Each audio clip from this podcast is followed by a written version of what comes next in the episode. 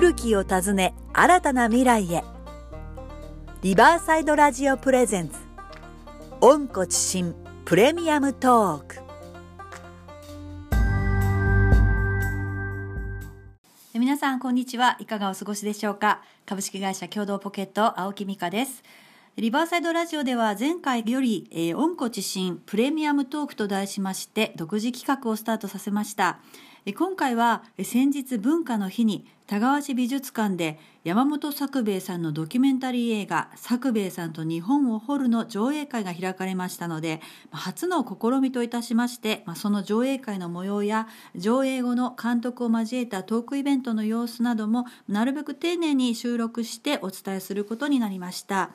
11時と15時の2回上映でそれぞれその後に映画を撮られました熊谷博子監督を交えたトークがありました、まあ、僭越ながらその進行も私が務めさせていただきましてちょっと大役だったんですけれどもあの2回上映をですね、まあ、ちょっとなるべくコンパクトにこうミックスしながら、編集いたしました、まあ、全てのねお声を拾うことがかなわず、まあ、時間の制限がありましたのでその点はご了承ください。えー、なるべくですねこの映画を通していろいろな方の思いをお伝えできればなというふうに思っております。えー、まず冒頭にですね田川市の双葉公人市長とそれから田川市教育委員会の、えー、桐生啓治教育長のお声も収録しております。それではちょっと長くなりますけれどもごゆっくり、えー、聞いてください。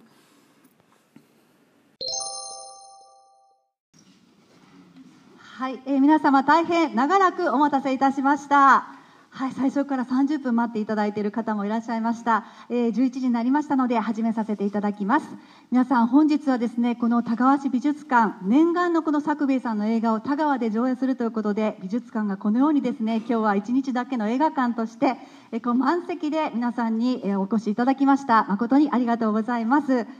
はい、えまず自己紹介、私あのご案内させていただいております、え田川出身のフリーアナウンサーで青木美香と申します。今日は1日2回目の上演も進行、えトークの進行もさせていただきます。どうぞよろしくお願いいたします。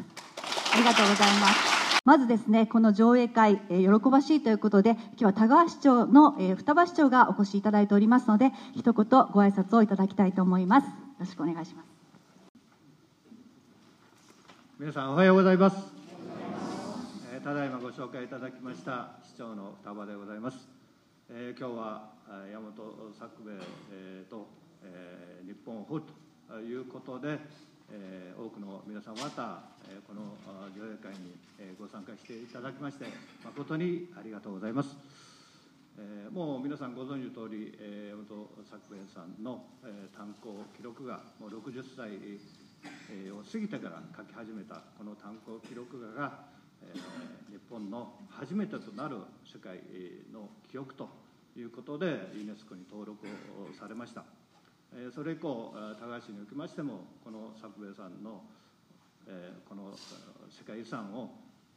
保存する取り組みそしてこれを紹介していく取り組みを進めてまいりました。このような中で今回熊谷監督によりましてこのドキュメント映画いうことを作成していただきました、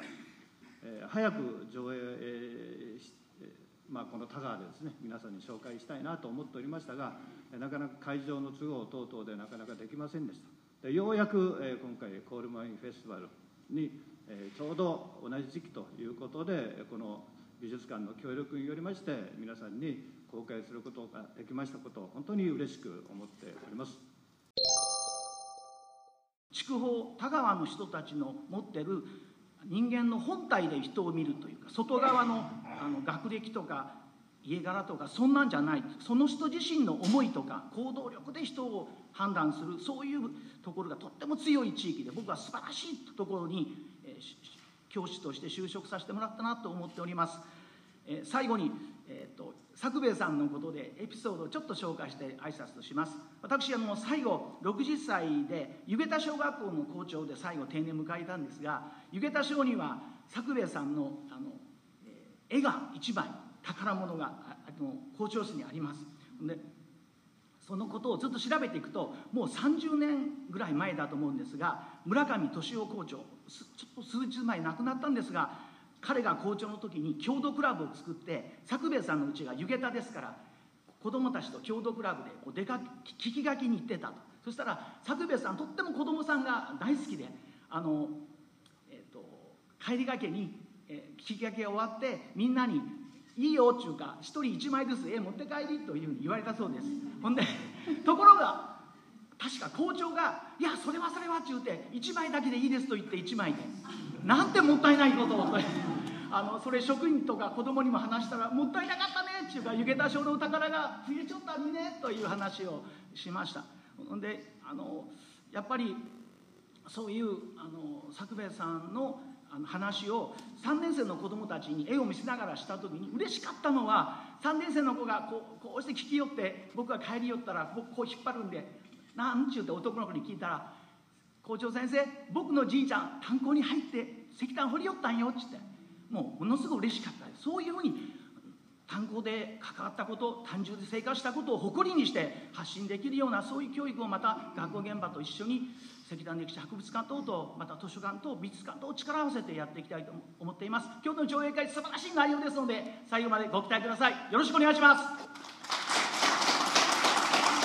で私も川崎町田川で高校生まで生まれ育ちましてとてもなんか勇気をいただく。やっぱりこう地元の人が誇りに思うそういったあの田川であってほしいと思いますので、まあ、作兵衛さんもね笑顔でこっちを見ていらっしゃいますのでねそういったあの今日は時間になればいいなというふうに思います。いよいよ上映始まりますけれどもその前にあの同じように作兵衛さんを尊敬してやまないとさっきもあのここで紹介されてました黒田清太郎さんから今日は皆さんにですねちょっとメッセージビデオが届いております。どうしてもこう今日行きたかったんですけれどもちょっと行けなかったけれどもぜひ皆さんに言葉を届けたいということですのでそちらの上映が6分間ありましてその後ですね引き続きそのまま上映に移らせていただきます。でそれが終わりましたら、えっと、111分ありますのでちょっとあの皆さんじっくり見ていただいてその後そのまま着席していただいて、えー、監督入ってくださってですね。今日は皆さんといろいろな交流しながらですねちょっとこう感想なんかも言い合いながらそういうあのトークの時間にしたいと思いますので、えー、長時間になりますがお付き合いいただけたらと思います。それではごゆっくりご鑑賞ください。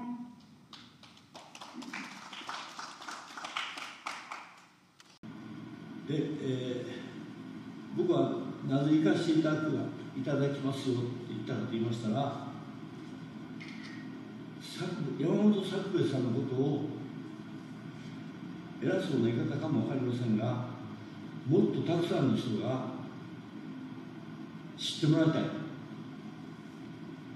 と思ってるからで、えー、なぜかというはすごい人がいるんだと。あのそのすごいっていうことは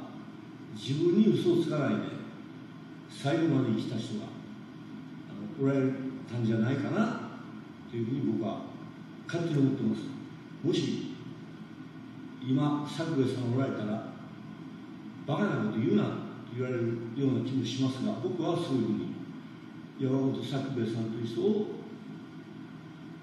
こう受け止めてるっていうのか思ってます。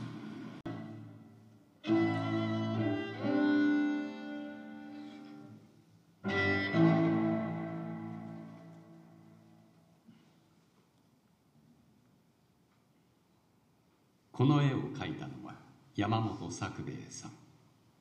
福岡県の筑豊丹田に生きた生粋の炭鉱夫です。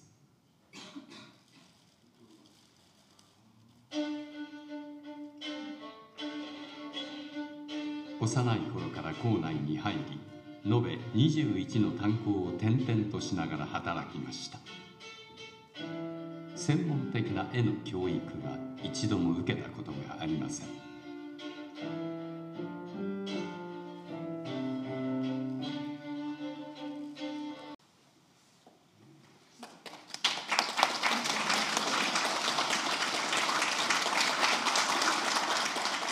はい皆さん長時間の上映ありがとうございました、はい、ちょっと背伸びしましょうか。はい時間。はい。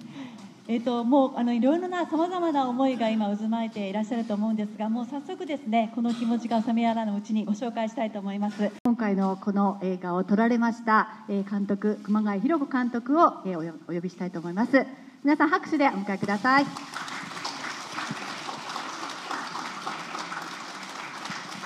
一言では監督。こんにちは。あの熊谷弘子と申します。今日本当にあの田川で上映できてものすごくあの嬉しいです。ずっとあのとにかくここで上映したいと思ってきてやっぱりあのここで皆さんと一緒に見られるのはなんかいろんなこう空気感ですとか思いとか体験とかなんか共通のことがこうじわじわっと胸に迫る気がしてなんか別の思いで見ることができました。本当に今日はいらしていただいてどうもありがとうございました。ありがとうございました。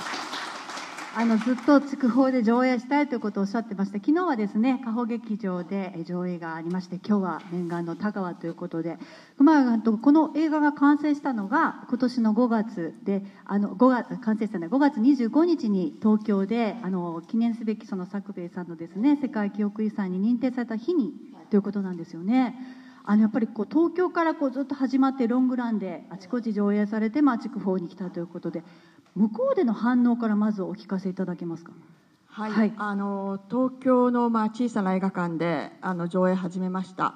そしたらあの思いもかけぬというか11週間というロングランになりまして、あと関西でも上映し、あの今も、えー、金沢とか広島とかあと宮崎がもうすぐ始まるから上映しているところなんですけれども、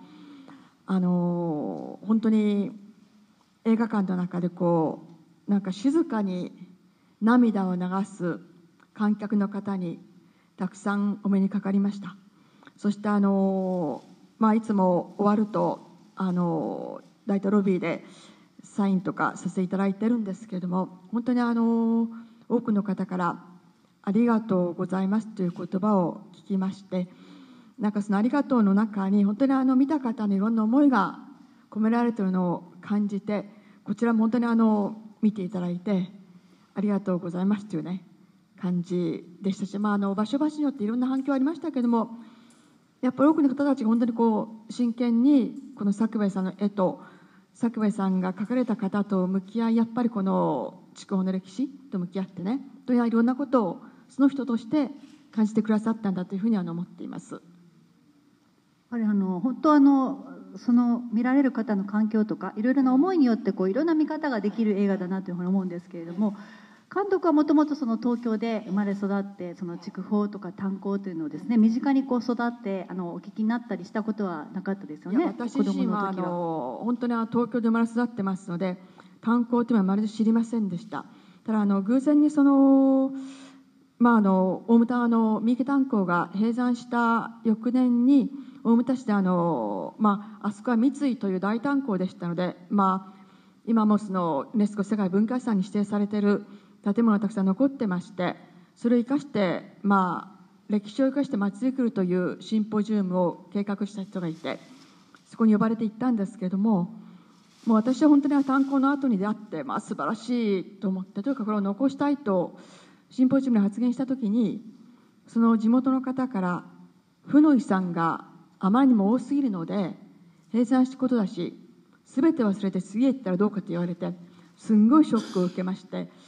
まあ、ちょっとその負の遺産の意味をちょっと追求する自分なりに考えたくて最初三池の映画を作りました、まあ、それもあの十何年前にこちらで本当にあの上映していただいてます。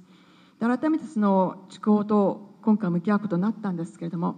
まあ、あの作部さんの、まあ、世界記憶遺産が2011年でまあ、あの東日本大震災と原発事故から2か月後のことだったんですがその時もあの事故と作兵衛さんの世界遺産記憶遺産というなんか吉報がこう混じった感じで私もどうしていいか分からなかったんですがその年の暮れにあの、まあ、地元のテレビ局から作兵衛さんのドキュメンタリー番組を作ってほしいと依頼されたんですけれどもそのテレビの枠の中では掘りきれないことがたくさんあったのでもう一回とにかく自分としてはきちんと作り直しは向き合いたいと思って始めたんですが結果的には試行錯誤があまりにも多すぎて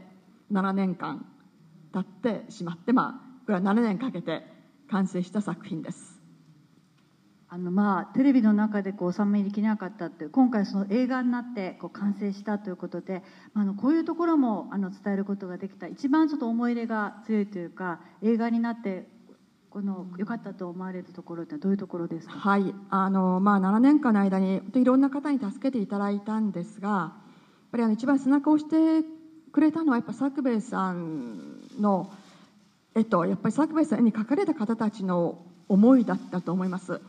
であのいつもそのまあ菊畑木馬さんと比較するのは不損だと自分でも思うんですけれども木馬さんがあの作兵衛さんと出会って20年間描けなくなってしまったということがあって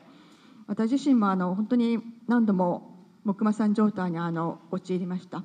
ただここでその私が諦めてしまうと本当この地でこう労働して生活してきた方たちの思いや努力が先に何も伝わらない。じゃないかというここで諦めてはいけないということとあの作部さんを撮ってる時のすごい幸せな気持ちがあって今日見ていただいたようにこう映像なんでこう寄れるのでその時のあの女候補の艶っさとか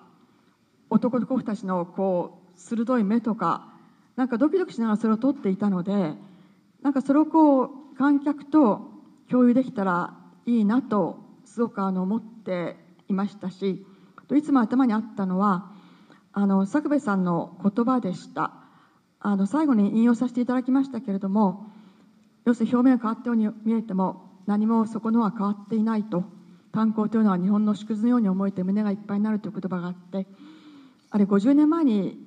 作部さんが事前に書かれた言葉なんですがまあ一体どこがそれから変わったんだろうかと今の日本を見て。ということはきちんとやっぱりこう問いかけねばならないと思いましたしそれとあの、まあ、7年の間、まあ、作り直しを随分繰り返しましてでインタビューいくつかありますけれどもあの、まあ、孫の井上忠俊さんが筑豊と言えなかった出身田川と言えなかったということと上野明さんがあの戸籍を作る時のことはすぐに取れたインタビューではなくって実はあの5年間試行錯誤を繰り返しでついにもうダメであの本当に井上さんのところに行ってあまりにも打作を作ってしまったと。なのでゼロからやり直しますと言った時に初めて井上さんからの言葉を聞きました。それであのその後、まあ上野明さんのとこ行ってこうだったんですさと言ったらあの明石さんもご自分の経験を話されてなんかまあ、あのもちろんその場にもこう作部さんの絵の後ろにあるものがあまり深くて広かったので自分としてどうやって消化してこう表現できるんだろうかということを思ってたんですが5年目のそのことで初めてあこれで作品ができるというふうにやっとそこで思いました。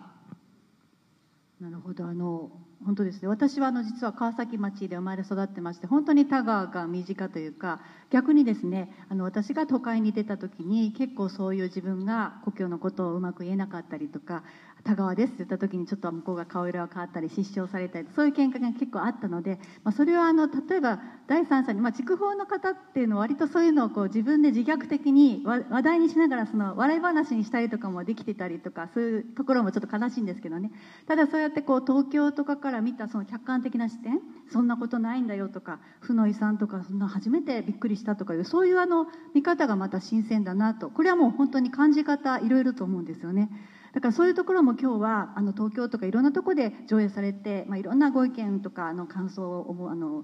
受け取ったと思われますけども、まあ、皆さんですね今日どういうふうに思われたかとかこういうとこ聞いてみたいというようなところの、まあ、トークの時間にもできたらいいなというふうに私の意見とか気持ちは今ちょっとお伝えしたんですけども筑豊の方田川の方っていうことで、まあ、映画に出てこられる方ってのは結構身近であそういうことあったよね懐かしいねって思って見られた方とかいろいろいらっしゃると思うんですがちょっと今日は短い時間にはなるんですけれども30分ぐらいせっかくあの熊谷監督来ていただいてますのでそういう交流の時間にもできたらいいなというふうに思ってます。あの皆さん聞いてみたいこととかいうのがありましたらですねお声かけいただけたらと思うんですけれども監督もお聞きになりたいですよね。やっぱせっかくの筑豊上。映どういうふうにあの、はい、思われたのかなということは、はい、知りたい。あの本当にあの、えー、誠実なですね、えー、映画だったと思います。でそのね派手な見せ場もないしとつとつとずっとこうしていく感じは本当に誠実で心に響くものがあったと思います。それであのやっぱ作兵衛さんの今回のことはですね私たちあの筑豊人としては、まあ、私ですね田川に住む人間としてはですね本当にこう嬉しいというかですね今までそのどっちかいうとこの負の遺産的な、あの僕の大好きなあの筑豊一代の歌の中でもですね「黒いボタ山緑に帰りゃ」となんとなくボタ山はもう終わってよくないんで新しい緑のなんか切り崩して緑に変えて新しくみんなで生きていこうやみたいななんかそういう感じがずっとしてましてですねでやっぱりこのその闇の中に光を当てて、まあきまあ、切り開いていただいたということは本当にあの作兵衛さんに感謝してますね。作兵衛さんのあの例えばあの入浴の絵とか出てきたですねあの時なんか作兵衛さんは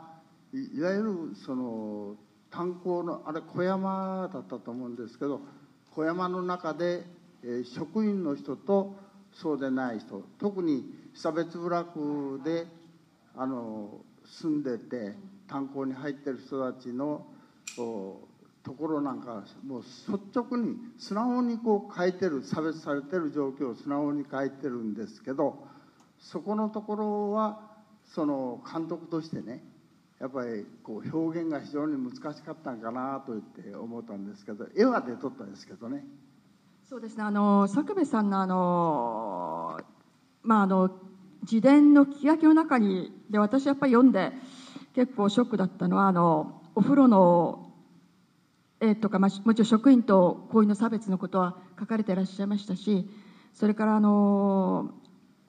差別風呂というのが存在していたという記述があってそれはあのさらにその被差別部落の方の風呂がね別だったと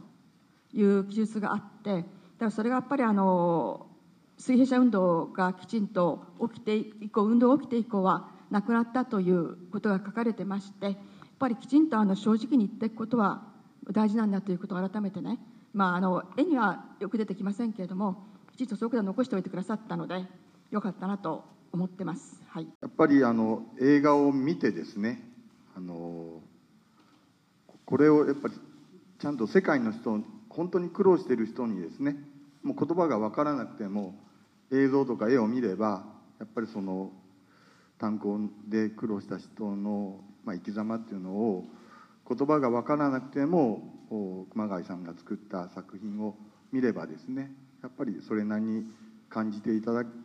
けると思うので今後その今日本で、えー、ずっとロングランしてますけど今後世界への発信とかどう考えられてるのかなというのをお聞きしたいと思います。はい、あのこれは本当にまずあの世界に出したかったので日本語版ができるとほとんど同時にあの英語字幕版を作ってすでにあの完成をしています。それであの今進んでる計画としては実はあの炭鉱ってあの、まあ、作部さんの記憶遺産の認定そのものもあの、まああのまあ、もしかしてご存知かもしれませんが筑豊地方も一緒にあの日本橋の煙突も一緒にそのネスコ世界文化遺産に登録を出していたのが筑豊には残ってないということでただその時にあの作部さんの絵をこう資料として出してたわけですね。それがそのオーストラリア人のあの専門家の目に留まりこれはその文化遺産にならなくてもというか記憶遺産に出せるんじゃないかということで、まあ、なったという経緯があってそれで実はあの12月7日にですね、えー、早稲田大学で国際炭鉱フォーラムっていうのを 開きます。でその時にあのイギリス、まあ、本当にあの不思議かもしれないんですが、えーとまあ、3部構成になっていて一部の構成の司会される東京日仏会館の館長のフランス人がもちろん日本語がすごく上手なんですが彼の専門研究がですね日本における炭鉱日本の炭鉱における職業病っていうのが彼の研究分野で2部に関わるそのアメリ青山学院大学准教授のアメリカ人がの女性がですね女炭鉱夫の研究をしている人がいるんですね。それであのイギリスからあの2人いらっしゃるんですけれどもあの1人はあの、えっと、イギリスの炭鉱地帯のあの大きな炭鉱博物館館長ででもう一方があの、えっと、イギリスのあの大学の炭鉱学の教授なんですけれども2人とも元炭鉱夫なんですよね。それでその彼らがそのサッチャー政権時代に炭鉱ストライキした時に炭鉱の奥さんたちが勉強しなさいよと言ってコミュニティクラスに送り込んだらその勉強してとにかく館長や元炭鉱夫が館長やプロフェッサーになってるんですね。でそういう人たちを呼んで実はその国際炭鉱フォーラムをするんですがその前日に皆さんに英語字幕版をきちっとお見せします。それから今実際にあの来年になりますけれどもあのウェールズのあの一番大きな炭鉱博物館で作兵衛さんの英語字幕版をみんなで見ようという計画が進んでいるのでぱり、ね、注目してるくださる方は注目しているのでとにかく世界に発信しなきゃいけないと思ってます。はい、でも実際そのなんか矛盾なりこう搾取をされてきた部分とかですねその上野栄信さんとかはもうあの正面から切り込んでいかれたと思うんですけども、えー、そこら辺はあんまりあの世に出てないような気がするんですね。それでその矛盾は抱えたまま今に至っているような気がしてならないんですけども、えー、あのパンフレットの監督さんのそのコメントの中に今と重なる部分があのエネルギー政策とかの中でたくさんあるというふうに言われてますけども、まあ、そこら辺あのたくさんはで言えないと思うんですけども、まあ、象徴的な部分がもし重なる部分であれば聞かせていただきたいというのが1点とそれからあの、えー、若い人たちにこそ伝えていかなければならない大事なことがたくさんあると思うんですけどもえー、まあ、そこら辺でも何か、えー、一つでも二つでもあればお聞かせ願いたいと思いますが。はい、あのー、今と重なるとずっと思って作ってきましたしこれはあの私は作部さんという過去を描いてるわけではなくてやっぱり今を描いてるんだと思って作ってきました。というのはそのもちろんその、まあ、エネルギー産業の原発労働はまるでその石炭産業と構造は変わらないと思っていますそれと身近な例であの私の、まあ、映像業界でも本当にあの道具のように使われている若い映像アシスタントがたくさんいます。そういうのを見た時に一体この時代とどこが変わったんだろうかと思ってますのでちょっと私もフリーですってやってきましたのでそういう実態は、まあ、あの身に染みています。それとあの若い世代にっていうことなんですがあのこれ朝の時間でもちょっとお話ししたんですけどもあの、まあ、未来へ突き抜ける炭鉱力というのキャッチをつけました。炭鉱力という言葉をあの私自身が思いついたわけではなくって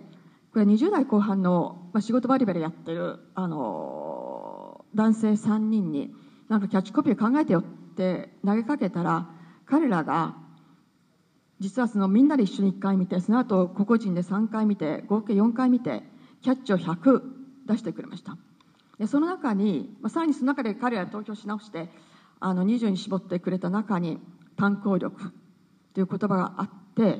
あこれはもらいっていう感じでだからあの見てもらえば炭鉱力という言葉の意味が多分分かってもらえるというふうに思います。昨日あの、まあ、劇場で上映した時に二十歳ぐらいの若い人たちが何人か見てたんですけどもやっぱりそのこれまで自分がイメージしてきた炭鉱とまるで違うというふうにあの思ってでもっと知りたいというふうに言ってくれたのとそれからあの実は早稲田大学に唯一炭鉱ゼミっていうか炭鉱主体に研究してるゼミがあってそこの若い女子学生が見てやっぱり吉井さん感想を述べてこう我々が今見るとこう女交付大変と思ったりするんですがなんかそれ見てやっぱり男女共同参画ってこういうことなんじゃないかっていうすごい新鮮な感想を漏らしたんですね。それとあの実は東京でその中学2年生の女の子があのばあちゃんにつられて見に来ました頃で分かるのかなと思ったんですがあとそのおばあちゃんに感想を送ってもらったらあの本当に絵がうまいんだな、まあ、これは当たり前なんですけどであの真実をきっと見ることができる人だったんだろうなっていう感想中二の女の子が来たわけですね。でその時やっぱりそのとにかく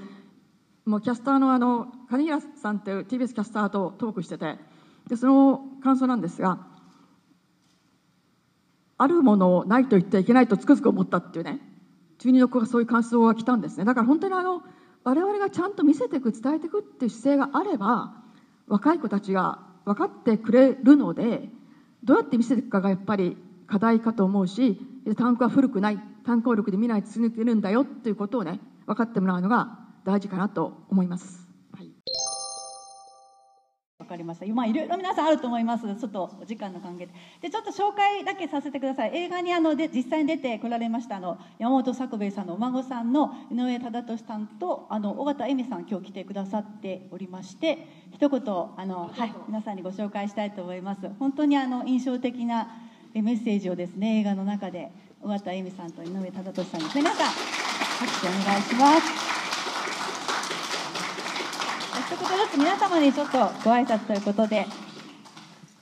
はい。あの、かえのばあちゃんから柔らかいってと言われてしまいました。タラトスさんでございます。えー、っと、の作兵衛とはですね、ちょうど60歳の年齢差があります。えー、今作兵衛が生きておれば127歳。ちょうど今の僕の年ぐらいに盛んに絵を描いてたということになります。えー、今の時期だと墨ですね。あと2年ぐらい後に色を付け出したというような形になります。あとまた何かちょっとありましたらお話しさせていただきます。とりあえず、はい、ありがとうございます。皆さんこんにちは。旧姓山本今尾形と申します。尾形恵美です。あの私からあのありがとうございます。来てくださってありがとうございます。ってやるんですがあの祖父山本作兵衛に直接この中でお会いした会ったことがありますっていう方もしおられたら手を挙げてください。ああの後でどんな方だったか教えてください。あどんなだったか教えてください。ありました。小さい頃ね自宅の前が広広広かったんですよ。それで私私はまた小学校2年生ぐらいでその頃ねあの前が広っ端でねあの一生懸命書いてらっしゃったんですよ。だろうと思うんですよまだ私たちは。じゃ広いから遊び回るとね出てきて「こら!」って言って怒られてねうんそうそうそう広いもんだからもうしょっちゅう来て遊びってしょっちゅう怒られるもうその記憶がね強く残ってるんですよ。いい金ですか？湯桁ですか？いい金ですか？いい金です。いい金の時に叱られたんですね。あの伊藤八幡のね、はい、横の方にねあの長尾観光の進行こう進行とねあってそこに。わかりました。私はそうですね。はいありがとうございます。すすいません。もう一方いらっしゃいましたんですいません大丈夫ですか？はいありがとうございます。あの私はあの、はい。えー、昭和51年から61年まであの転勤族ですけど田川におりまして山本のあの作品のじいちゃんに毎月、えー、月に1回必ず行ってですね一番印象に残ってるのがあの県立のお酒好きなんですね。辛口の。じいちゃんこれもできたよ。あんたよう持ち来てくれたな町ねそれでですねあの猫とあのおばあちゃんが猫飼っちゃったんですけどあの湯飲み山でここだけついちゃったらですねあのこの箸でねこう耳にこうあの竹の箸のようなのをしてですね書くんですね。で私はまだそのその当時あの世界学校こんな大それでは恐ろしい絵を描かせたことを思いもしないで56枚私はもらったことあるんです。そうですね。はい。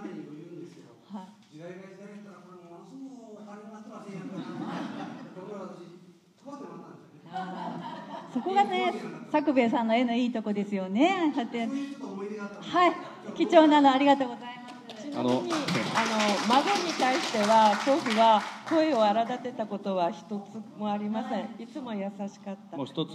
もう一つあのお酒に関しては定酒3杯客1杯の状態でした。客は1杯。定酒が3杯。定酒は3杯。そうなんです。それがお酒が大好きだったということでね。皆さんもぜひこうお酒を交えながらまたねあの飲んだりしてこう楽しい話ができたらいいんですがあの作兵衛は、えー、僕ら小山語のために絵を描き残したというふうに言われてます。ただ僕らの手元に残るのは数十枚しかありません。で僕は今何言いたいかっていうのは、えー、作兵衛が曰く小屋孫っていうのは決して僕らだけじゃなくて今日何かの縁がありましてこの映画を見ていただいた皆さん方も作兵衛の小山孫と思っていただきたいなと思います。そして、えー、今日の映画を見て感じられたこともしくは改めて作兵衛の絵を見て感じられることをご自身のお子様やお孫さんたちに伝えていただければ非常にありがたいと思っております。あのぜひとも僕らと一緒に作兵衛のことを伝えていただきたいと思います。よろしくお願いします。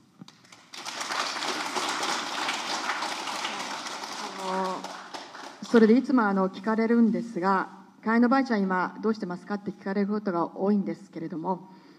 当にあの、まあ、改めて作兵衛さんから記録で残しておく意味を教わりました。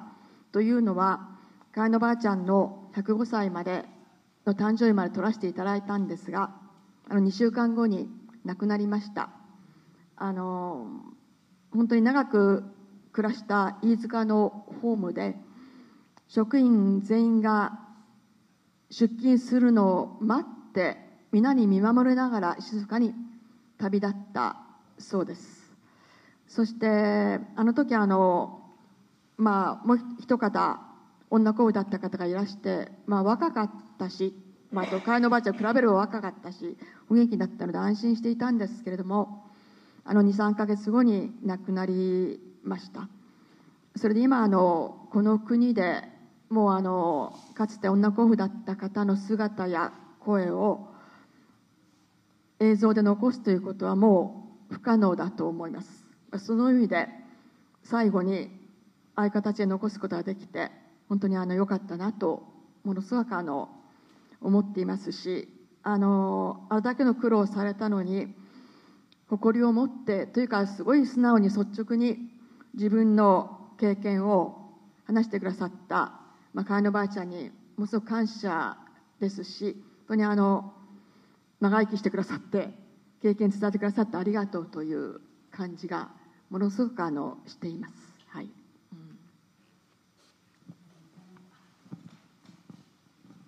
はい、えー、そういうことで皆さん長時間あのご清聴ありがとうございました。このような形でですねまたあの上映は次々続いていくわけですよね。はい、はい、ただあの自主上映をしていただいたのは、はいこの筑豊地区が初めてなんです。これはずっと映画館上映でしたので、まあ、それはあの本当にあの映画ってこうやって見ていただいて観客がいて初めて成立するもので私自身もあのこう上映する中でいろんなことを観客の方から学んできました。で今あの思っているのは本当にあの現代の女夫婦でありたいと思っています。もう石炭はももちろん惚れませんが私たちの足元には本当にあの埋もれている事実がたくさんあると思います。それをあの掘り出して運び出して表に出して本当にあのみんなで一緒に未来に向かう行動を作りたいと思っています。念願の田川上映のね実現の立役者、えー、文川副館長いかがでしたでしょうか？無事終わられて。無事に終わってよかったがあのかなり駆けずり回ってね顔劇場とあと美術館もこのような今日は映画館の会場みたいにされて、どうでしたか、うん、やや,、ね、やはりあの作兵衛さんの思いっていうかがみんなが分かってるんかなとつながってるんかなっていう感じで、えー、昨日から今日にかけてねあの映画が終わった瞬間に拍手がある枠っていうのがやはり素晴らしいことじゃないかなと思います。まあ、どっちかというとねなんか私の気持ちもあるけどやらない現場そんな感じ、ね、美術館だから。何でもやらないかん。うんうんうん。ね面白いことはやろう。一番になってやろうっていうね。そうやがそうやな。そういう旗振りの文川さんがすごく私は尊敬してます。そして次回ほらロバート・キャパすごい今日はあのみんなあれにもびっくりしましたよ、あれ。ロバート・キャパ、ね、キャパ店の。キャパはさやはり田川であるべきと思う、ね、これをね福岡とか北九州でやるんじゃなくて田川でやる意義がねやはりあると思う、ね、やっぱり白黒のモノモノクロっていうかな。この世界っていうのはやっぱこうこの筑豊にあるんじゃないかなっていう気がしますね。だから流れてるのがねやっぱこう外国の人やけども、ね、やっぱなんか一緒のものがなんか流れてる気がする。それをやっぱみまたみんなでみんなで見てもらいたいっていうかな、うん、そうですね。今日機会ありがとうございました皆さんまた見てください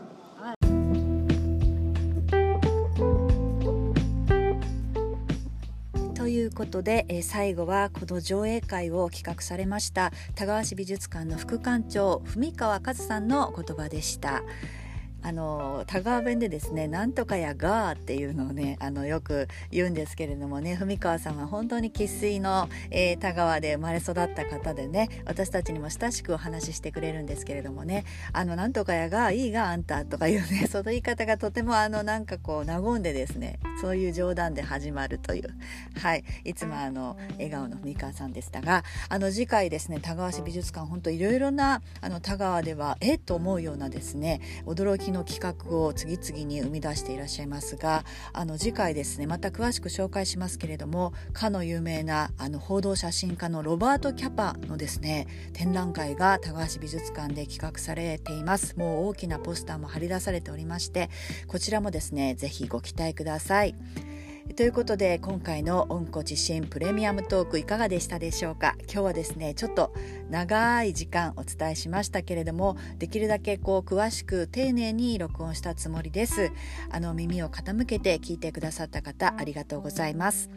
共同ポケットもですねこの炭鉱の記憶を次につなげる活動というのをですねもう56年ぐらい前から、えー、共同代表山本と共にですね、えー、ツアーをしたりトークイベントをしたりといろいろとまあ私たちあの閉山後に生まれた世代でですねどういうふうに、えー、考えるのかというようなことを発信したりいろいろとやってきました。ですので、まあ、今回のこの作兵衛さんの上映会ということもですね自分たちなりにいろいろとあふれる思いがありまして、まあ、私はあの今回、まあ、熊谷監督がまあ本当にあの作兵衛さんの絵の裏にあるものをこうどうどう表現するかということで非常にあの思い悩んであの時間もかかったというふうにおっしゃってますけれども本当にあのそうだろうなというふうに思っておりましてまあ熊谷さんがですね東京から来られて、まあ、一生懸命その筑豊の実態とかですねそういうものを驚きとともに、あの本当に大変な、えー、思いをしながらですね作ってくださったこの映画というのを、まあ、地元の、えー、ものとしても大切にこうですねあの次につなげたり、まあ、私たち世代若い人たちにこうどうつなげていくかっていうのがとてもあのいつも課題でですね私たちもツアーをしても、まあ、イベントトークイベントもしてもですね割とあの高齢の方たちが、まあ、懐かしいとかそういう形で集まったりとか、まあ、あの当時のあの、まあ、記憶のこう私の方がこんだけ覚えてるっていうのはねそういうあの競い合う場になったりとかすることも結構あってですね結構あのトークイベントが紛糾するんですけれども、まあ、あのですねまあ、そういうことを、まあ、若い方たちが今日あの熊谷さんの言葉にもありましたけれども若い方たちがこう新鮮な回答をしてくれる、まあ、どういうふうに、え炭鉱の思いをですね、え自分の中にこう一回、えー、吸収してですねどういうふうにしていくかということも本当に興味があることだなというふうに感じました今回あの共同代表山本はですねあの映像で今日の様子とかをずっと押さえておりまして、まあ、一緒になってですね興味深く参加させていただいた機会でした。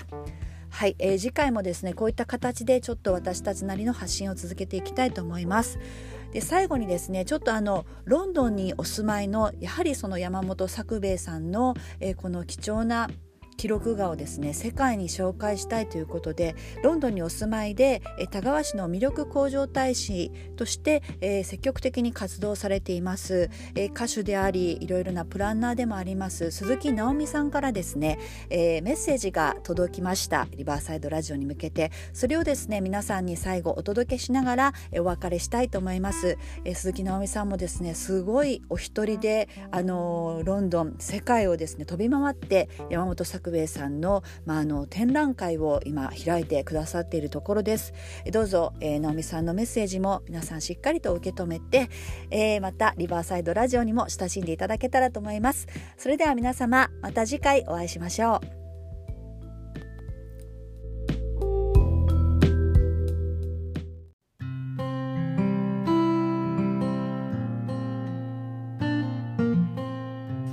リバーサイドラジオをお聴きの皆様こんにちは。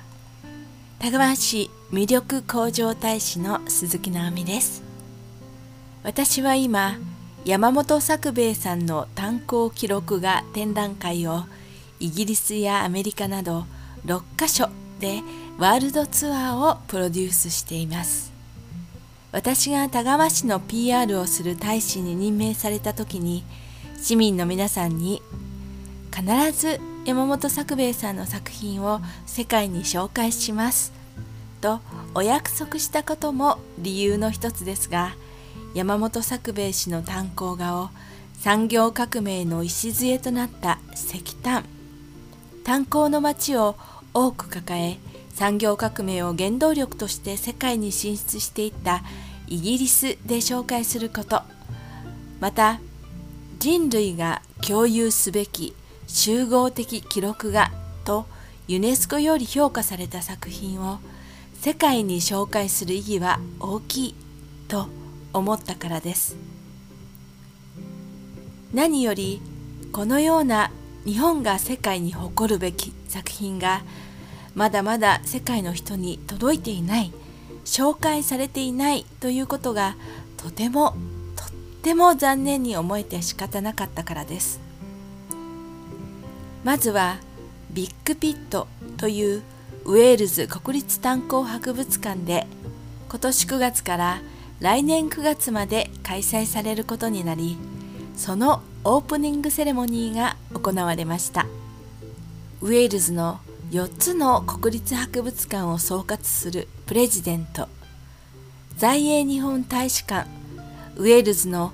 日本領事館およびビッグピットの幹部。日本の報道関係者など多くの方がゲスト参加されました。また来館客も真剣に炭鉱画に見入っていました。ストーリーとしてそれぞれの炭鉱画に関連のあるウェールズの炭鉱のお話も英語ウェールズ語日本語で展示され大変興味深いものでした。ユネスコ世界記憶遺産であるビッグピットはその広大な敷地の中に施設が点在していますが施設から施設への道中にも展示されていたのはすごくいいアイデアだと思いました。ウェールズ最後の炭鉱絵描き師という方が見学に来られていたのですが女性が働いているという点を除き英国の炭鉱との共通性などに触れられ感動されていました。田川市発行の図録もショーケースの中に展示されていました。フィナーレは参加者全員で炭鉱節を輪になって踊りました。このような形で日本とウェールズの友好の架け橋をつなげられたことは本当に嬉しいことでした。この感動を本当に本当に田川市の皆さんに感じていただきたいと思います。また夏木マリさんにもオープニングセレモニーで素晴らしい朗読をしていただきご賛同いただきました。在英日本大使館でも10月4日より展示会がスタートし鶴岡大使のスピーチでは今回のブリッジトゥゲザープロジェクトとしての文化架け橋事業に対し大変なお褒めの言葉を何度もいただき感激しました。イギリスではほとんど知られていない。この炭鉱記録画を発表する意味の大きさを含め今回のプロジェクトを歴史的プロジェクトとの位置づけで評価いただけましたことまた世界の皆様に発信できる機会をいただけましたことは私自身の誇りであるとともに山本作兵衛氏の炭鉱画を所蔵する田川市の皆さんにもこの感動をぜひ共有いただきたいと切に願います。本当にこのことを誇りに思っていただきたいと思います。これからこのワールドツアーはロンドンにある有名大学ソアス大学スコットランド国立炭鉱博物館ニューヨーク日本クラブなどで開催されていきます。詳しくは日本へ行こうよプロジェクト。ブリッジトゥゲザープロジェクトの公式サイトをご覧くださいまたこの番組にもお邪魔してご報告をさせていただきたいと思います鈴木直美でした。